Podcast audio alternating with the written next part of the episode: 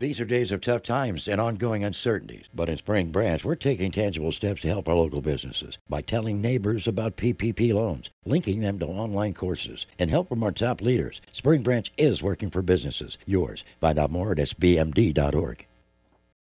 In Spring Branch, we speak more than one hundred forty-five different languages, and that diversity translates into a thriving economy. Our district's a melting pot. It's a great place to find the staff you need. Spring Branch is working for business. Yours. Find out more at S B M D dot org.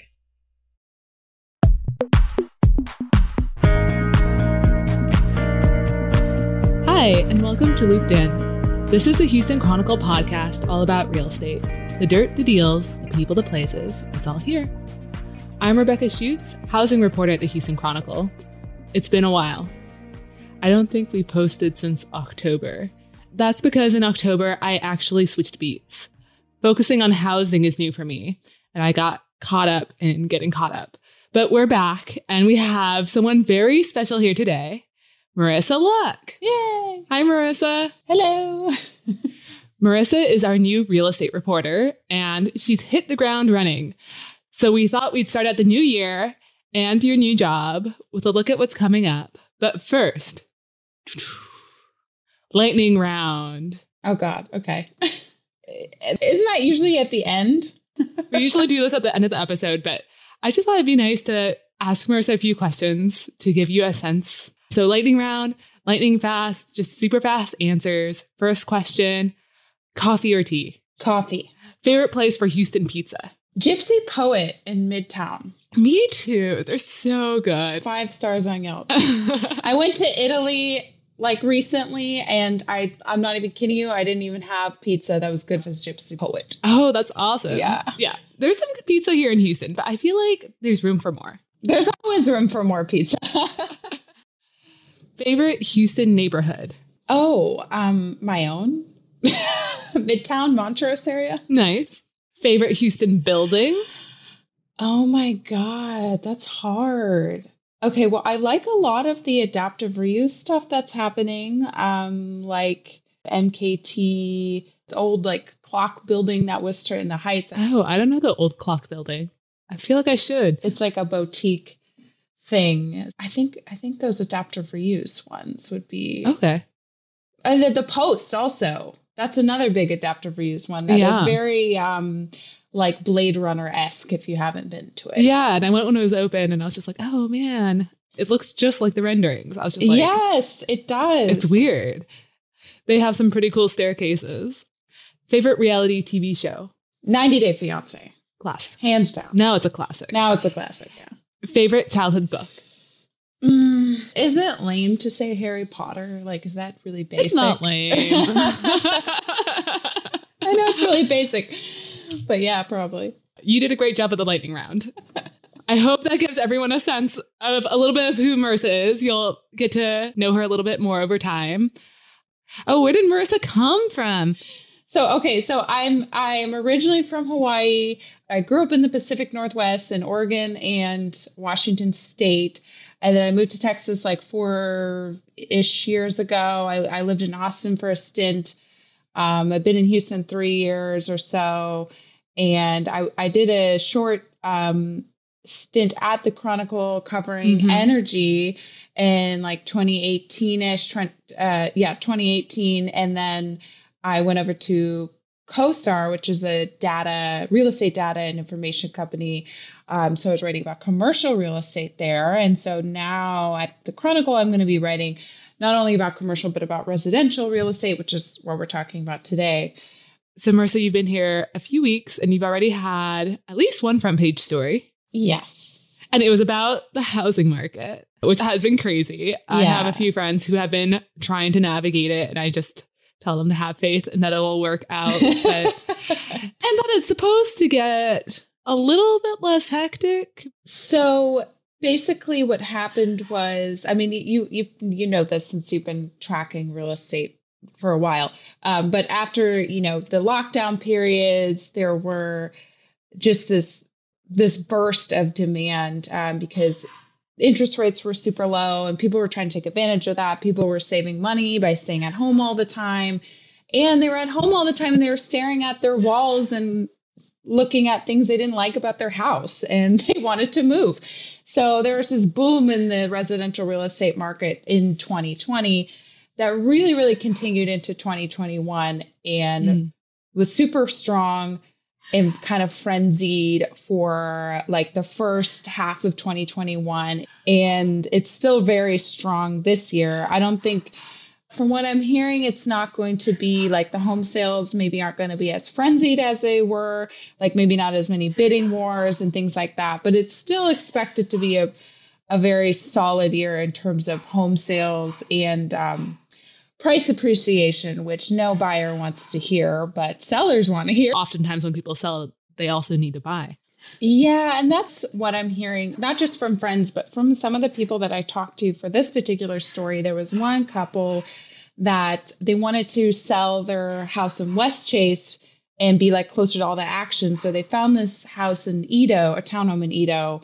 Um, but then they had this like a gap in period between the time when they sold their house and they were able to actually move in, because the people they bought their house from needed to lease it back from them so they could find their own house. And so this soon-to-be Edo couple ended up staying at friends and family and then staying in like this tiny four hundred square foot Airbnb for a few months, you know, and the the wife was like working remotely in this place. And, you know, it's just an example of, you know, even if you sell a house, you have the problem of finding another one. So you have a lot of people trying to sort of like take advantage of the fact that their home value is going up and they have more equity and maybe can afford a bigger or better house. But then also, you know, dealing with everything that's been going on on the buying side in terms of how um, crazy it was last year. Is there, is your dog barking? Yes. Can you hear them? Wait, wait, wait, wait. Cats or dogs? But I like cats and dogs. I'm a cat person. I like both. I mean, I... I know. I'm agnostic. I can hear one. I can't hear the other. You might hear my little Shih Tzu puppy, um, who's named Boba, like Boba Tea, and she is a pandemic puppy. So born in March nice. twenty twenty. Aw. Almost two. Almost two. I can't believe I we've been in the pandemic that long. She's, she's a walking reminder of the length of the pandemic. I know. Some of my friends have pandemic babies who are walking. Wow. Yeah. So you're just talking about how that place is so crazy, right?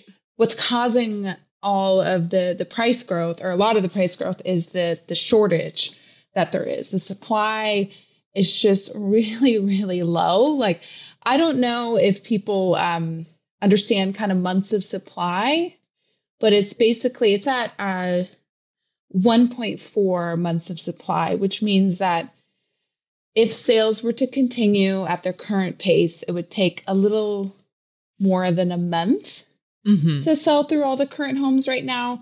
In a balanced market, it would be six months worth of supply. Yeah. So it's just, that's just kind of an indicator showing that the amount of homes that are on the market has just shrunk um, because of, you know, this burst in demand and, uh, you know, uh, the fact that you could argue there was a shortage before, but it's gotten worse. Um, and then I saw this like number from Zillow. What was it? Oh, um, available inventory now stands thirty-six point three percent below pre-pandemic levels in December twenty nineteen. Oh, goodness. Numbers like that are brain hurting. Do you want to unpack it? They're brain hurting? What do you mean? Yeah. Well, I'm just saying, like, sometimes you hear a phrase like that and you're like, uh, I just fell asleep for three seconds. Oh, okay. So what that means is the amount of homes on the market now that, that you could buy, or at least buy in December, is like thirty-six percent lower than it was like two years before. So it just shows you like how the inventory has just shrunk. And, you know, it's leading, that's what's leading to all these bid up in pricing and this difficulty that people are have, like actually just finding a house. Yeah. So if we're looking at this thing of inventory, which is like, there aren't enough houses for the rate at which people want to buy houses, what's going to ease that in the future? Like, do you want to talk a little bit about what builders are doing, or, you know, how either supply will catch up or demand will slow down? It has to be one or the other, right? I think that home builders are trying to respond to the demand, or they have been. The issue that was happening last year, and it's still it's still actually very much real today, but in terms of building a new house, the issue that builders were having is getting access to supplies and building materials. You can't close a house if you don't have a window or if you don't have a fridge, or, you know, all these different components that go into the house that you don't even think about. At one point in, a, in the master plan communities, I, I was talking to someone from Bridgeland, just the Howard Hughes, you know, big, pretty development. They were, and, and Bridgeland is not alone in this. They were limiting the sales. Um, so they just were con- trying to control how much they were actually selling. So they could have sold more, but they were worried they, you know, they might not be able to meet the demand because of this lag in supplies and lag in the construction. Yeah. Like oftentimes builders sell homes before they're built. That's like the M O. That's how they always do it. But if it, if you don't know whether you're going to get all the things you need to build a house on a timeline, then you don't want to have bad customer service or like exactly. unexpected costs. Then you gotta, you gotta pace yourself, which is new to builders. Right. A sign of how crazy things are now. Right? And then, yeah, another thing is just available land, because getting land from a patch of prairie yes. to a, a place where you have the water and the sewage and the utilities. Yeah, the streets laid down. It all takes some time. So builders are really scrambling. From what I'm hearing, the supply chain constraints are maybe like a little bit, I mean, they're still rampant. Some builders in Houston are trying to maybe figure it out, or figuring out ways kind of around that or how to control that. So I don't want to like make it seem like they're, everyone's going to have to wait months and months and months for a house in a new development. But I think that is just exacerbating the supply issue that we've had. And also you have people coming in, investors from out of town or even in town, that are buying up houses and turning them into a rental product, like you've written about, which is also in demand. People also want to rent single family. That's adding to some of the supply for buyers too. Yeah. So it has trickled over. At first, all the stories were about how hot the housing market was. Within a few months of the pandemic beginning, that was the story. After people got vaccinated and they stopped hunkering down in place with family or with roommates, and they're like, I'm ready for my own space. I'm ready to move to where my new job is. All this sort of bottled up demand that was sort of doubled up hit the rental market. Rents have also gone up, both for single family homes, for people who yes. maybe would have tried to buy, but it was just too nuts. Like I have a friend whose parents sold their house in Katy and then looked for another house and were like, you know what, we're just going to rent. And then even when they tried to rent, it was crazy because so many people were trying to rent houses as well. And in apartments, yeah, it's similar. I talked to someone from CoStar and she told me people are moving into apartments like we haven't seen in a long time. People are living in forty thousand seven hundred more Houston area apartments than they had a year ago. And she said, that's bananas. And since it takes like two years for apartments to get developed, if you imagine twenty twenty, we didn't know what was going to happen. Everyone sort of like slowed down. And here, two years afterwards, twenty twenty-two, people really want to rent, but people stopped building places to rent in twenty twenty. So it's going to take a few years before the apartments catch up as well.